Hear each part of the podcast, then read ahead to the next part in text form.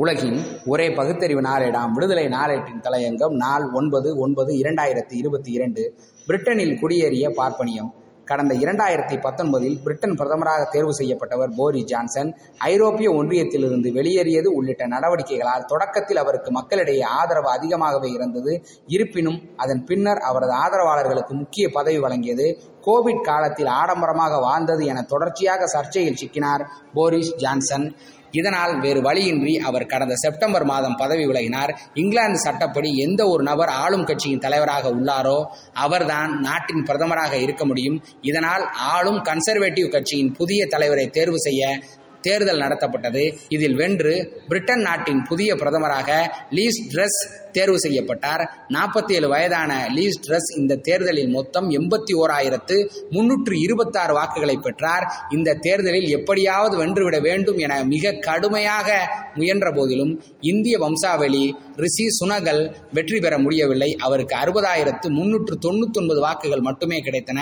பிரச்சாரத்தை ஆரம்பித்த சமயத்தில் ரிஷி சுனக்கிற்கு ஆதரவு அதிகமாக இருப்பதாக கூறப்பட்டது. இருப்பினும் நாட்கள் செல்ல செல்ல அவருக்கான மக்கள் செல்வாக்கு சரிந்து கொண்டே சென்றது. இந்த சூழலை கச்சிதமாக பயன்படுத்தி கொண்ட வெளியுறவுத்துறை செயலாளர் லீஸ் ட்ரெஸ் ரேஸில் முந்திவிட்டார். நாற்பத்தி இரண்டு வயதான சுனக் தெற்கு இங்கிலாந்தின் சவுத்தமாட்டானில் பிறந்தவர். ரிஷி சுனக் இரண்டாயிரத்தி பதினைந்தில் முதல் முறையாக நாடாளுமன்றத்திற்கு தேர்ந்தெடுக்கப்பட்ட போது பகவத்கீதையின் மீது கைகளை வைத்து உறுதியேற்று பதவி பிரமாணம் செய்து கொண்டவர். பிரிட்டனில் உள்ள இந்திய வம்சாவளியினர் அவரது வெற்றிக்காக யாகங்களையும் பிரார்த்தனை கூட்டங்களையும் நடத்தி வந்தனர். அவருக்காக திருப்பதி கோவிலில் பட்டு வஸ்திரம் சுற்றி சில பரிகாரங்கள் செய்யப்பட்டன. கோவில்களுக்கு பசுவும் கன்றும் ரிஷி சுனக் பேரில் தானமாக கொடுத்தனர். உஜ்ஜயினியில் உள்ள காலபைரவர் கோவிலில் சிறப்பு யாகமும் செய்யப்பட்டது.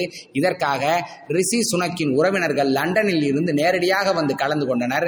ரிஷி சுனக்கும் பூஜைகள் யாகங்கள் செய்து வெற்றிக்கனியை சுவைப்பதில் அதீத ஆர்வம் காட்டினார். பெங்களூருவில் வசிக்கும் புரோகிதர் குடும்பத்தினரின் ஆலோசனைப்படி லண்டனில் தனது மனைவியுடன் கோ பூஜை நடத்தினார். அப்போது புரோகிதர்களுக்கு பட்டு வேட்டி புரோகிதர் மனைவிகளுக்கு பட்டு சேலைகளும் வெள்ளி தாம்பாளத்தட்டில் சில விலை உயர்ந்த பொருட்களையும் வைத்து தானமாக கொடுத்தார். அவர் ஜெர்சி பசு ஒன்றுக்கு பூஜை செய்வது மற்றும் நின்று கொண்டிருக்கும் ஒரு பசுவிற்கு கீழே ஊர்ந்து அவரும் அவரது மனைவியும் ஒரு பக்கத்திலிருந்து மறுபக்கம் வந்து பூஜை செய்த காட்சி பதிவுகளும் வெளிவந்தன.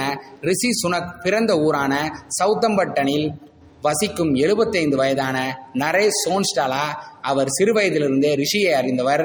நரேஷ் சான்ஸ்டலா கூறுகையில் ரிஷி பிரதமராக வருவார் என்று நினைத்தேன். நிறைய பிரார்த்தனைகள் செய்தோம். ஆனால் அவரால் முடியவில்லை. தோல்விக்கு முக்கிய காரணம் இங்கிலாந்து மக்களின் நிறவெறியாக இருக்கலாம் என நினைக்கிறேன் என்றார். பிரார்த்தனை செய்தும் தோல்வி அடைந்து விட்டார். ஆனால் அதற்கான நியாயமான காரணங்களை கூறாமல் வாக்களித்த மக்களை நிறவெறியர்கள் என்று மடைமாற்றம் செய்யும் செயலை பார்ப்பனர்களை தவிர வேறு யார் செய்வார்கள்? அறிவு நாணயத்தை அவர்களிடமிருந்து எதிர்பார்க்க முடியுமா? இந்தியாவை பீடித்த பார்ப்பனிய நோய் இங்கிலாந்து வரை படையெடுத்தது. யாகங்களும் பூஜைகளும் பிரார்த்தனைகளும் கோதானங்களும் என்ன செய்யும்? மக்கள் சக்தியே மகத்தானது என்பதை இப்போதாவது மக்கள் பட்டறிவாய் புரிந்து கொள்ளட்டும். நன்றி வணக்கம்.